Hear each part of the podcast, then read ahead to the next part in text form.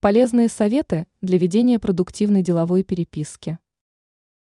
Сейчас с партнерами можно общаться по различным видам связи, и зачастую переговоры действительно лучше всего вести в видеоформате.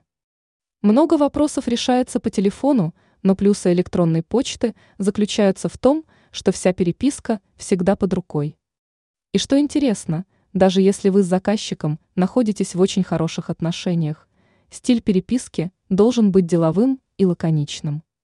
Даже исходя из того, что эту переписку может прочитать другой сотрудник компании, где работает ваш собеседник. На что нужно обратить внимание, прежде всего? Заголовок. Можно сказать, что это лицо письма.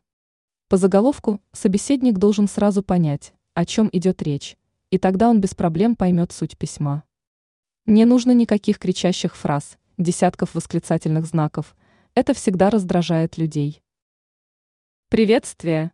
Уже прошли времена, когда появилась глупая форма приветствия доброго времени суток.